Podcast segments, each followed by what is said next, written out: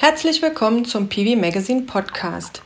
Mein Name ist Cornelia Lichner, Redakteurin bei PV Magazine. Photovoltaikanlagen können viel mehr als gelegentlich die Waschmaschine oder den Geschirrspüler anzutreiben.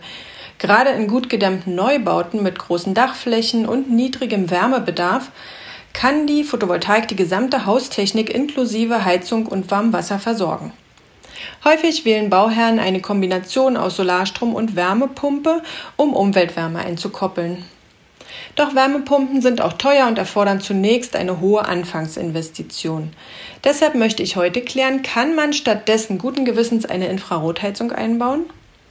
Wie hoch kann die solare Deckung bei Infrarotheizungen sein? In welchen Gebäuden sind sie sinnvoll und in welchen Situationen sollte man sie doch lieber vermeiden? Mein heutiger Gast ist Jan Haider von der Hochschule für Technik, Wirtschaft und Gestaltung in Konstanz. Er hat dort die Forschungsgruppe IR Bau geleitet, wobei IR für Infrarot steht.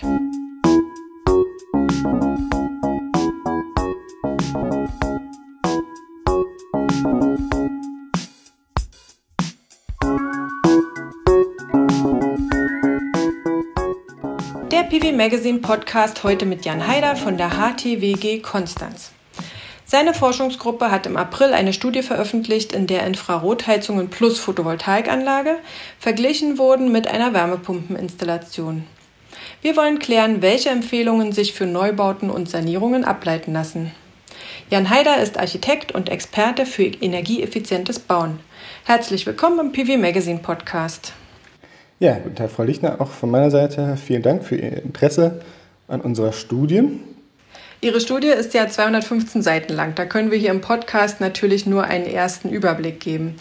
Ähm, Sie beginnen mit den Grundlagen und der Technologie, bevor Sie zu Messungen und Simulationen kommen. Und das ist sicherlich auch hier im Gespräch die beste Herangehensweise. Auf den ersten Blick ist eine Infrarotheizung ja eine einfache Sache. Es ist eine elektrische Direktheizung. Das heißt, ich schließe sie an die Steckdose oder das Stromnetz an, schalte sie ein und bekomme Wärme raus. Was unterscheidet eine Infrarotheizung von zum Beispiel einer elektrischen Fußbodenheizung oder einem Lüfter? Also zunächst muss man vielleicht kurz erklären, was eigentlich eine Infrarotheizung oder wie eine Infrarotheizung ähm, in der Regel aussieht. Das ist meistens eine Platte, die so etwa ein, ein auf einen Meter oder 60 auf 1,20 Meter äh, groß ist und so vier bis oder zwei bis fünf Zentimeter dick. Die kann man an der Wand befestigen oder an der Decke befestigen und ähm, kann sie relativ einfach mit einem Stromkabel am Stromnetz anschließen. Und dann wird diese Platte warm. Grundsätzlich äh, der Unterschied zu den anderen äh, genannten Heizungsarten ist, dass bei einer Infrarotheizung versucht wird, die Wärmeabgabe über Konvektion und Wärmeleitung zu verringern und den Anteil der Wärmeabgabe über Wärmestrahlung, also Infrarotstrahlung, zu erhöhen. Was ist eigentlich Infrarotstrahlung? Wie entsteht sie und kommt sie bei anderen Heizungstechnologien auch vor? Infrarotstrahlung kommt in, bei jeder Heizungstechnologie vor. Ähm, Infrarotstrahlung ist ein immer ganz natürlicher Prozess. Jeder Körper über dem absoluten Nullpunkt von minus 273 ähm, Grad Kelvin sendet und empfängt zu jeder Zeit Infrarotstrahlung. Ähm, also komplett anders als jetzt zum Beispiel elektromagnetische Strahlung bei einem Mobiltelefon. Ähm, ist Infrarotstrahlung etwas ganz Natürliches, was uns schon immer und überall umgibt. Größte Strahlungsquelle auf der Erde ist zum Beispiel die Sonne. Etwa 50 Prozent der Strahlung, die hier die Erde erreicht, ähm, befindet sich im Infrarotspektrum. Und bei diesen Infrarotheizungen wird jetzt gezielt Infrarotstrahlung abgegeben. Wie funktioniert das? Hier wird versucht, die eingesetzte elektrische Energie dazu zu verwenden, möglichst die dem Raum zugewandte Oberfläche zu erwärmen. Diese wird dann warm und die Strahlungsleistung nimmt zu, je größer der Temperaturunterschied zwischen strahlendem und bestrahltem Körper ist. Ähm, bei einer Infrarotheizung muss man daher das, ähm, schauen, dass man die Heizung so konstruiert, dass möglichst wenig Wärme an der Seite oder aus der Rückseite entweicht und möglichst sich nur die Heizungsvorderseite erwärmt. Und die Heizungsvorderseite, die ist dann praktisch richtig heiß. Muss man sich das vorstellen wie eine Herdplatte? Ja, mehr oder weniger ist eine Herdplatte eigentlich äh, was ähnliches, nur dass natürlich die Oberflächentemperaturen nicht ganz so warm werden wie bei einer Herdplatte. Ähm, hier gängige Infrarotheizungsmodelle haben etwa Oberflächentemperaturen zwischen 100 und 180 Grad. Das ist ja schon relativ heiß, also sollte man nicht rauffassen. Also bei 100 Grad Oberflächentemperatur ist ein Kontakt noch möglich. Bei 180 Grad äh, sollte man nicht mehr unbedingt ähm, die Oberfläche berühren.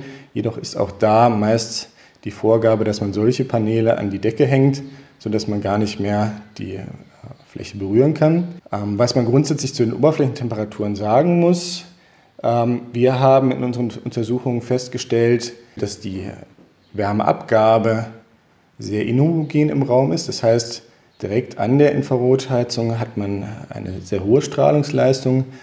Entfernt man sich von der Infrarotheizung, sinkt die Infrarotstrahlungsleistung exponentiell ab. Das heißt, man bekommt hinterher wieder so eine Art Hotspots im, im Raum. Ähm, das muss man auch hinterher bei der Behaglichkeit mit berücksichtigen, dass man eben nicht wie bei einer Fußbodenheizung eine komplett gleiche Behaglichkeit überall im Raum erhält. Wir haben ähm, festgestellt, dass eigentlich eine Infrarotheizung, also eine Maximaltemperatur von 100 Grad oder 180 Grad, Grad dazu führen kann, dass man sich, wenn man direkt unter der Infrarotheizung steht, ähm, doch unwohl fühlen kann, weil es einfach zu warm wird am Kopf. Daraus haben wir die Schlussfolgerung gezogen, dass es eigentlich sinnvoller wäre, die Infrarotheizung mit niedrigerer Temperatur zu betreiben, beziehungsweise mehr Leistung zu installieren, damit die Infrarotheizung nie auf voller Leistung, also auf voller Temperatur laufen muss. Die Behaglichkeit ist ja ähm, ein wichtiger äh, Faktor, gerade für, für Heizungen. Ähm, wie also können die Oberflächen im Raum auch unangenehm heiß werden? Sie sagten schon, wenn man also praktisch durch den Raum läuft, merkt man, wo die Infrarotheizung hängt. Aber ähm, merkt man auch, was der Infrarotheizung praktisch gegenüber liegt, dass das auch heiß wird? Nein, das, also wenn man die Infrarotheizung nicht direkt vor einer Wand hängt, merkt man nicht, dass jetzt eine Raumoberfläche so heiß wird, dass man das alles unangenehm empfinden würde. Eher im Gegenteil, die bleiben eher kühler als dass sie zu warm werden.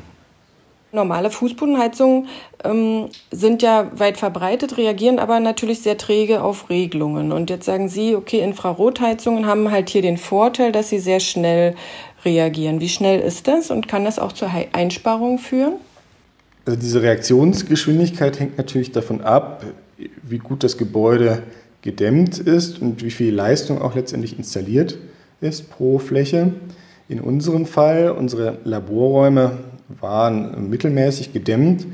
Wir konnten feststellen, dass bei einer Temperatur von 16 auf 20, oder einer Temperaturzunahme von 16 auf 20 Grad die Infrarotheizung etwa zwei Stunden brauchte, um die operative Temperatur von 20 Grad herzustellen. Unsere elektrische Fußbodenheizung mit gleicher Leistung hat etwa doppelt so lange gebraucht. Und die wassergeführte Fußbodenheizung mit der Luftwärmepumpe in Kombination brauchte nochmal deutlich länger, wobei hier auch zum Tragen kam, dass die Wärmepumpe einen modulierenden Betrieb hatte. Das heißt, je nach Außentemperatur hat sie gar nicht die volle Leistung, also die größte mögliche Vorlauftemperatur zur Verfügung gestellt. Das ist auch oder kann nochmal ein Vorteil von Infrarotheizung sein bei der Reaktionsgeschwindigkeit, dass sie eben immer zu jeder Zeit die volle Leistung in den Raum reinbringen können. Hm. Das heißt, man könnte mit einer Infrarotheizung auch so Nachtabsenkungen machen, während man es mit einer wassergeführten Fußbodenheizung eher nicht machen würde?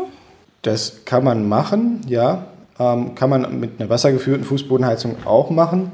Allerdings der Vorteil tatsächlich liegt vor allem, haben wir festgestellt, in der Reduzierung der Übertemperaturen am Tag. Dadurch, dass ein Infrarotheizungssystem sehr viel weniger Speichermasse hat, ist die Reaktionszeit, also wenn dann morgens die Sonne rauskommt und die Erwärmung des Raumes übernimmt, ähm, steigen die Temperaturen geringer an als beim Fußbodenheizungsraum, wo eben noch viel Wärme dann im Fußboden von der Nacht gespeichert war. Und bei geringeren Temperaturen im Raum sind entsprechend auch die Transmissions- und Lüftungswärmeverluste geringer dann über den Tag. Jetzt sind wir schon mitten im Wärmepumpen-Infrarotheizungsvergleich, wenn man so will, weil die Fußbodenheizungen sind natürlich äh, Voraussetzungen äh, für Wärmepumpen wegen der ähm, also wegen der großen Flächen braucht man halt äh, niedrigere Temperaturen und deswegen werden die häufig also mit Fußbodenheizung gekoppelt.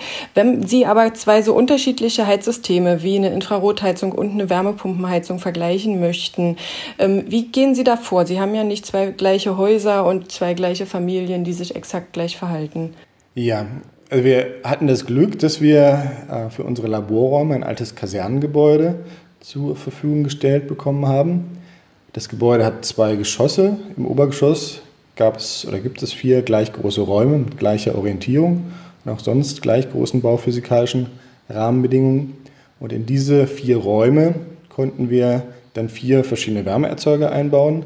Einmal eine, Elekt äh, eine ganz normale Fußbodenheizung im Heizestrich in Kombination mit einer Wärmepumpe, Luftwasserwärmepumpe und Pufferspeicher. Einmal eine elektrische Fußbodenheizung als Trockenbausystem und in zwei Räume haben wir Infrarotheizung eingebaut, einmal an der Decke aufgehängt und einmal an der Wand aufgehängt. Zusätzlich zu jedem dieser Räume oder in jedem dieser Räume haben wir ein dezentrales Lüftungssystem eingebaut, um eben auch einen realistischen Luftwechsel zu realisieren, weil die Räume ja sonst ungenutzt gewesen wären oder unbewohnt. Das heißt, Sie haben Familienleben simuliert? Ja, genau. Und wie ist der Vergleich zwischen den Systemen ausgefallen? Wer hat wie abgeschnitten? Kann man das jetzt sagen, ohne äh, auf Tabellen zu schauen?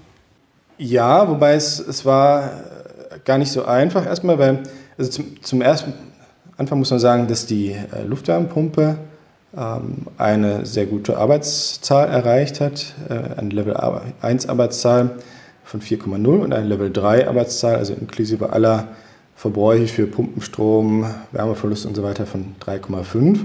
Und dadurch hatte eigentlich die Wärmepumpe immer den deutlich niedrigeren Stromverbrauch. Allerdings konnten wir zunächst feststellen, dass die Infrarotheizung etwa 30 Prozent weniger Nutzwärme gebraucht haben, um die Räume zu beheizen. Wir haben dann aber festgestellt, dass unsere Laborräume gewisse Vorteile für die Infrarotheizung haben. Und zwar sind sie alle südorientiert. Das führt dazu, dass die Vorteile durch diese geringeren Übertemperaturen am Tag ähm, hier deutlich besser zum Tragen kommen für das Infrarotheizungssystem. Und zum anderen ist der Boden zum Geschoss unten drunter relativ schlecht gedämmt gewesen, dafür aber die Decke relativ gut gedämmt. Das führt dazu, dass die Fußbodenheizung durch den schlecht gedämmten Boden deutlich mehr Wärme an das darunterliegende Geschoss verloren hat, die jetzt außerhalb unseres Bilanzraums lag. Normalerweise wäre diese Wärme dann dem Raum unten drunter zugute gekommen und man hätte da weniger heizen müssen. Aber da das bei uns ja nicht mitgemessen wurde, ähm, war die Energie erstmal verloren für die Infrarotheizung. Im Gegenzug hatte die Infrarotheizung an der Decke ähm, eine deutlich besser gedämmte Decke an ihrer Oberseite und die Wärmeverluste hier waren ähm, deutlich geringer. Und wie konnten Sie diese systematische Benachteiligung äh, der Wärmepumpe ausgleichen? Wir haben dann parallel zu den Messungen ein Simulationsmodell erstellt in einem dynamischen Gebäudesimulationsprogramm und haben dann dieses Simulationsmodell anhand der durchgeführten Messungen validiert. Und mit diesem validierten Simulationsmodell konnten wir dann praktisch Räume oder Systeme unter Standardbedingungen simulieren. Dabei kam heraus, dass der Nutzwärmebedarf, der Unterschied etwa auf 5 bis 10 Prozent sinkt und beim Stromverbrauch dann der Faktor 3 zwischen Infrarotheizung und Wärmepumpe mit Fußbodenheizung liegt. Das heißt, die Infrarotheizung verbraucht dreimal so viel Strom wie die Wärmepumpe? Genau. Okay. Ungefähr. Also kann man immer nicht ganz genau sagen, kommt natürlich immer darauf an, wie gut das Wärmepumpensystem läuft. Ähm, gibt auch deutlich schlechtere Wärmepumpensysteme, wenn mehr Leitungen durch nicht beheizte Räume laufen. Also da sind die Verluste entsprechend größer, aber ungefähr Faktor 3. Hm. Sie haben ja schon gesagt, die Jahresarbeitszahl ähm, es spielt bei der Wärmepumpe eine große Rolle. Und äh, das heißt ja, dass die Wärmepumpe aus einer Kilowattstunde Strom drei bis vier Kilowattstunden Wärme produziert. Und bei der Infrarotheizung, ähm, die muss ja praktisch eine Jahresarbeitszahl ähm, unter eins haben, weil der Wirkungsgrad ja reinspielt. Wie hoch ist der bei einer Infrarotheizung? Also bei einer Infrarotheizung ist der Wirkungsgrad eigentlich immer 100 Prozent. 100 Prozent der eingesetzten elektrischen Energie werden auch im Raum in Wärme umgesetzt. Von daher könnte man sagen, die Jahresarbeitszeit liegt immer bei 1. Allerdings muss man bei Infrarotheizungen nochmal differenzieren. Es gibt bei Infrarotheizungen auch den sogenannten Strahlungswirkungsgrad. Dieser beschreibt, wie viel Prozent der eingesetzten elektrischen Energie tatsächlich in nutzbare Strahlungsenergie umgewandelt wird. Dabei muss man sich vorstellen, wenn so eine Infrarotheizung an der Decke hängt, sollte eben die, primär die dem Raum zugewandte Oberfläche erwärmt werden. Wird jetzt Wärme über die Rückseite der Infrarotheizung abgegeben durch Wärmestrahlung oder Konvektion, kann sich unter der Decke zum Beispiel ein Warmluftpuffer bilden und diese Wärme an der Decke ist dann im Raum eigentlich nicht nutzbar, erwärmt die Decke und erhöht so die Transmissionswärmeverluste. Das heißt, optimalerweise sollte eine Infrarotheizung hier einen hohen Strahlungswirkungsgrad haben. Wir haben Untersuchungen mit einigen am Markt erhältlichen Modulen gemacht und konnten feststellen, dass es da erhebliche Schwankungen gibt. Hier gab es teilweise Module, die nur einen 40-prozentigen Strahlungswirkungsgrad hatte, hatten. Die besten Module lagen bei 70 Prozent. Hm. Also kommt schon auf die Qualität an, welche Heizung man sich da aussucht. Ja, es kommt auf die Qualität an, es kommt aber auch auf die Art der Einbringung oder der Montage drauf an.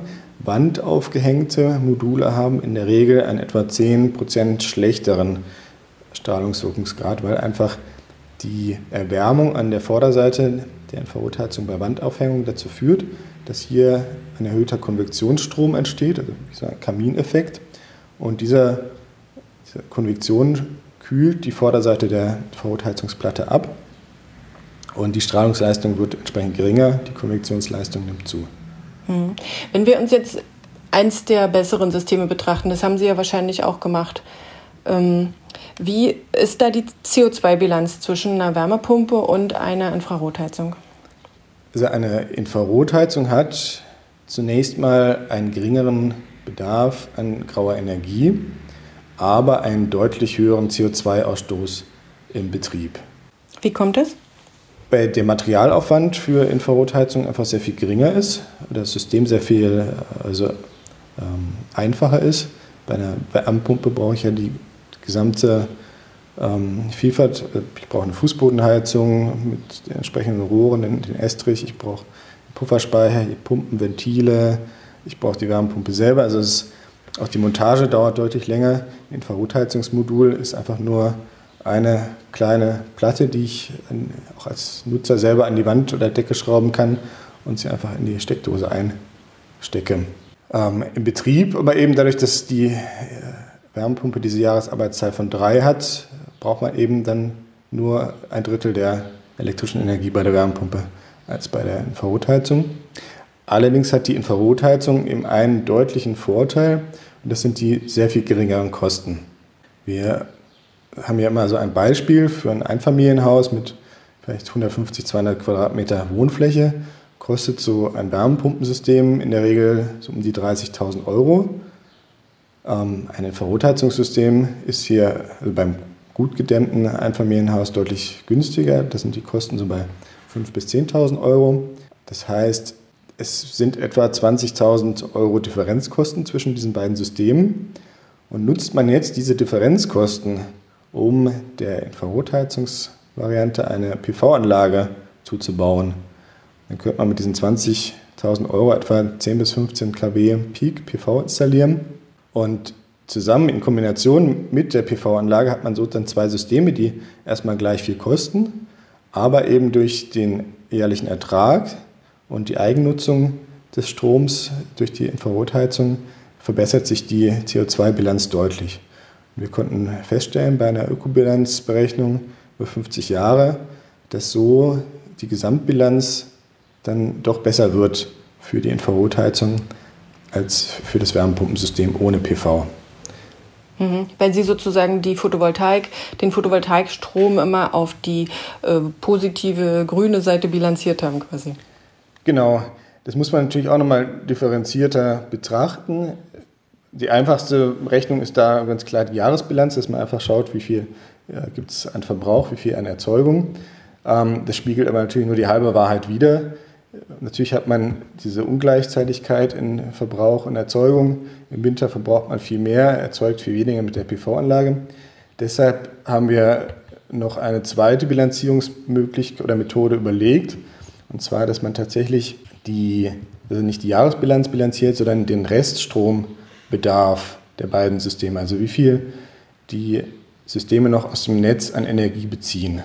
Und wenn man es dann so rechnet, äh, müsste man eine viel größere PV-Anlage zubauen und auch die Gebäudegröße, die man mit einer Infrarotheizung plus PV beheizen kann, reduziert sich erstmal, weil man eben dafür sorgen muss, dass die Infrarotheizung mit einer auf Eigenverbrauch optimierten Regelung auch im Winter nicht mehr aus dem Netz bezieht als äh, ein entsprechendes Wärmepumpensystem, weil man da auch anschließend dann wieder überlegen muss, was nimmt man dann alles rein in diesen Bilanzraum also nimmt man da nur die Infrarotheizung mit rein oder nimmt man bei der Infrarotheizungsvariante auch wieder die Energie für Warmwassererzeugung und Haushaltsstrom mit rein?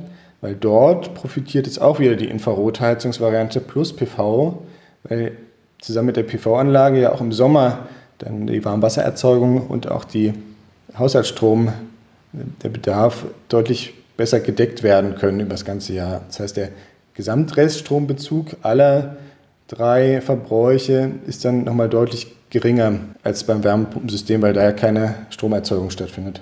Haben Sie mal verglichen, ähm, wenn Sie ähm, ein Wärmepumpensystem und eine Infrarotheizung haben und sagen, okay, wir wollen den gleichen Reststrombezug ähm, herstellen und, und variieren entsprechend die Photovoltaikgröße, wie stark sich die Systemgrößen da unterscheiden müssten?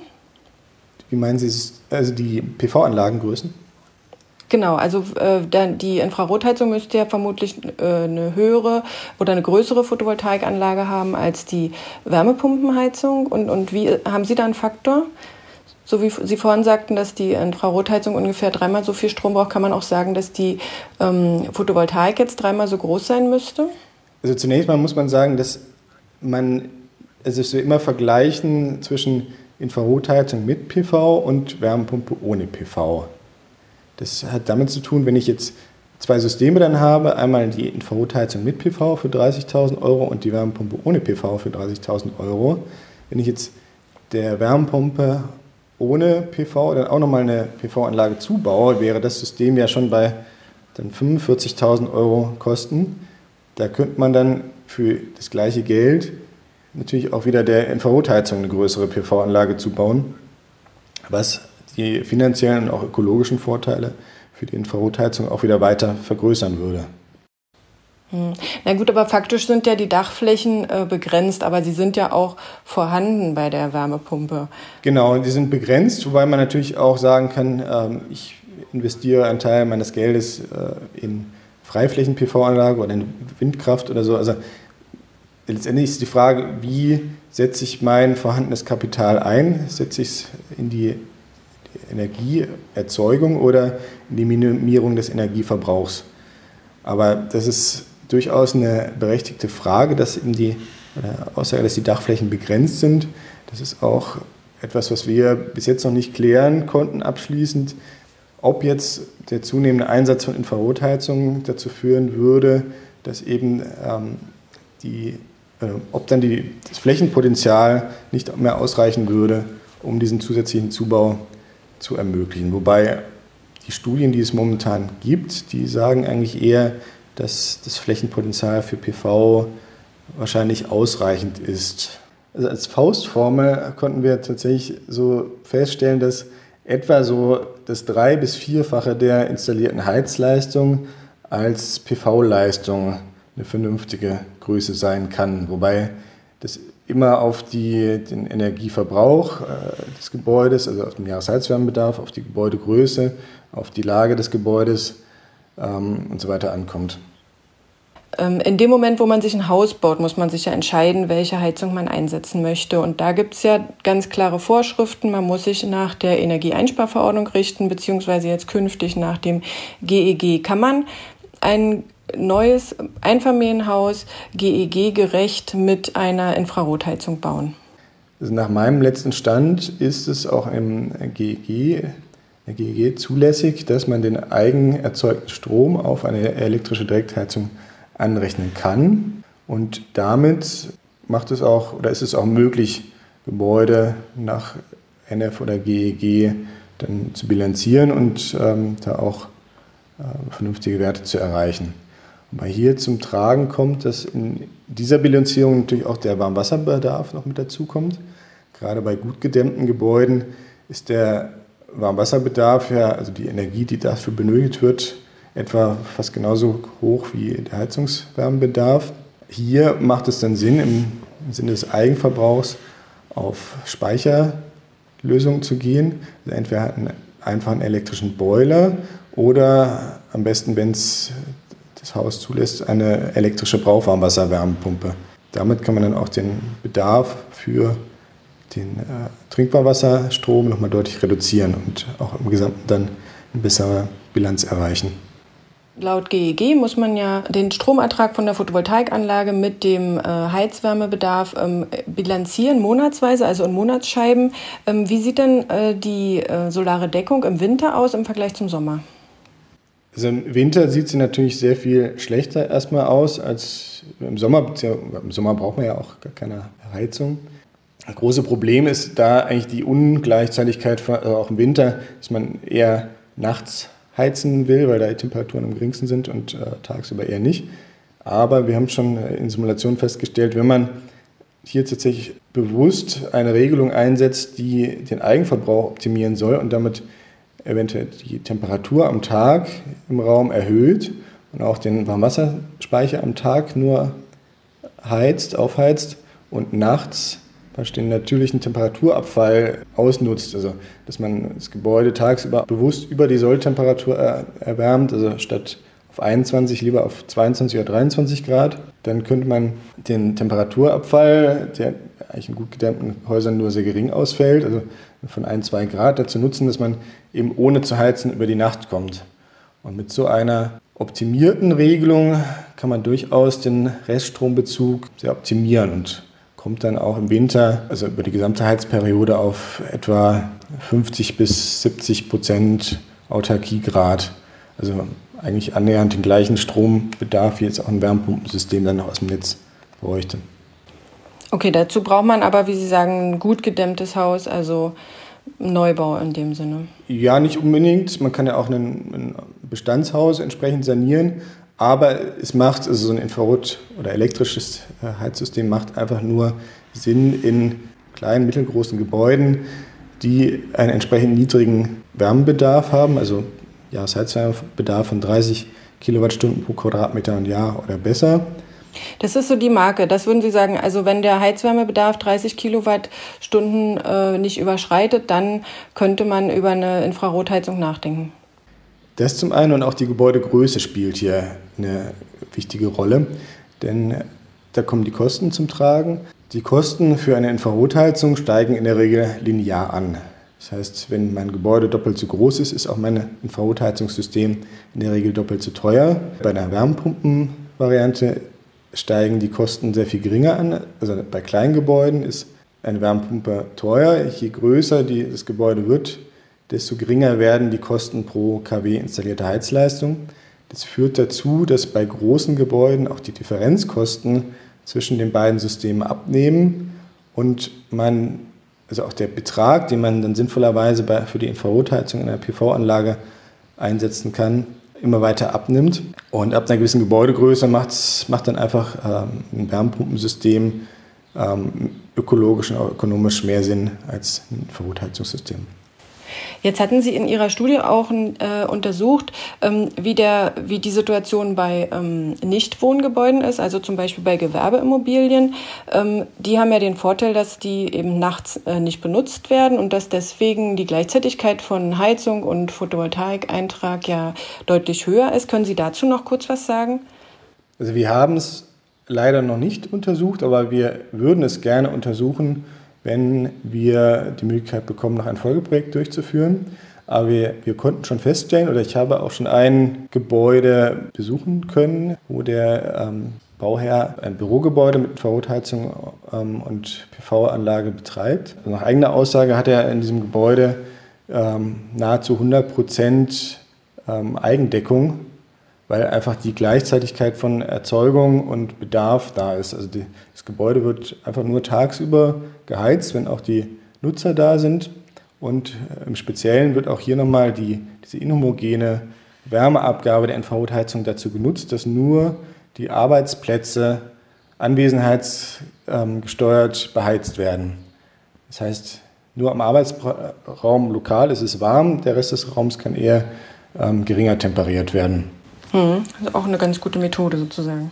Und von daher denke ich, sind gerade also Bürogebäude, aber auch Werkshallen oder eventuell auch Kirchen, also oder Gebäude, die nur sehr temporär genutzt werden, eigentlich ähm, ideal geeignet, um äh, hier diese Kombination Infrarotheizung, PV-Anlage einzusetzen. Kommen wir zum Schluss noch mal kurz zur Wirtschaftlichkeit. Sie hatten es ja schon angesprochen, die Anschaffungen bei Infrarotheizungen sind deutlich niedriger als bei ähm, Wärmepumpenheizungen. Dafür verbrauchen sie aber über die äh, Betriebszeit erhebliche Mengen an Strom, während äh, Wärmepumpen ja tendenziell niedrigeren äh, Stromverbrauch haben. Ähm, wenn man das jetzt über viele Jahre vergleicht, 20, 30, 50 Jahre, ähm, welches System schneidet sozusagen über lange Fristen besser ab? Also bei der Wirtschaftlichkeit gibt es für das Infrarotheizungssystem tatsächlich bei kleinen und gut gedämmten Gebäuden deutlich größere Vorteile noch als bei der ökologischen äh, Verträglichkeit. Da einfach die Differenzkosten doch sehr groß sind bei kleinen Gebäuden, kann sich so auch ein Infrarotheizungssystem lohnen oder wirtschaftlich lohnen, selbst ohne PV-Anlage, wenn man einfach diese 20.000 Euro Differenzkosten erstmal über die äh, lange ähm, Dauer dann wieder mehr verheizen muss. Aber die haben wir ja schon am Anfang jetzt für eine Photovoltaikanlage ausgegeben, habe ich verstanden. Ja, wenn man es jetzt nicht für eine Photovoltaikanlage ausgeben würde, also wenn man jetzt einfach nur sagen würde, ich habe jetzt das Infrarotheizungssystem, das baue ich ein, das kostet nur 10.000 Euro. Dann habe ich ja 20.000 Euro und diese 20.000 Euro muss ich dann über den, müsste ich über, könnte ich über den Betrieb, die Betriebsdauer dann für die Mehrkosten von Strom, für die elektrische Direktheizung ausgeben. Und das kann eben dazu führen, dass selbst so ohne PV-Anlage es wirtschaftlicher aussehen kann für ein Infrarotheizungssystem, wobei es immer, also auch aus ökologischer Sicht, absolut notwendig ist, dass man eine, eine PV-Anlage dazu baut und auch die Betriebskosten werden deutlich geringer, wenn man eine Infrarotheizung mit einer PV-Anlage kombiniert. Also es macht immer Sinn, eine PV-Anlage oder ist auch notwendig, eine PV-Anlage dazu zu bauen. Je größer die PV-Anlage ist, desto besser wird das Gesamtsystem. Aber die Wirtschaftlichkeit ist eigentlich, kann sogar bei kleinen Gebäuden selbst ohne PV-Anlage gegeben sein. Gut, dann äh, würde ich ähm, zum Schluss äh, kommen und noch mal kurz zusammenfassen. Also Infrarotheizungen können eine interessante Alternative zu Wärmepumpen sein, aber nur wenn es kleine Häuser sind und wenn sie gut gedämmt sind. Und man sollte sie unbedingt mit Photovoltaik kombinieren. Und außerdem ist es kein Freifahrtschein für jegliche Infrarotheizung, sondern man muss außerdem noch auf eine gute Qualität achten und einen sehr guten Strahlungswirkungsgrad. Ja, es ist von Vorteil, wobei eigentlich die, also für die ökologische und ökonomische Verträglichkeit die PV-Anlagengröße eigentlich der entscheidende Faktor ist. Die Qualität der Infrarotheizung selber spielt zwar auch mit rein in die Effizienz, aber hat eigentlich nur untergeordneten Stellenwert. Was ich jetzt mitnehmen würde, ist auch, dass es sehr wichtig ist, einen Vergleich wirklich herzustellen zu anderen Heizsystemen. Also, dass man nicht einfach blind sagt, ich nehme jetzt eine Infrarotheizung, sondern schon nochmal schaut, ob nicht eine Wärmepumpenheizung, Wärmepumpenheizung oder ein anderes Heizsystem günstiger ist. Gibt es da auch ähm, einfache Tools, mit denen man solch einen Vergleich äh, machen kann als Architekt, als Heizungsbauer oder Energieberater? Also man kann theoretisch einfach mit dem, mit dem ganz normalen NF-Bilanzierungsprogramm ähm, rechnen. Ähm, wenn man da entsprechend eine PV-Anlage mit ansetzt, dann hat, hat so eine NF-Berechnung ja eigentlich auch schon einen relativ hohen Eigenverbrauchsanteil immer.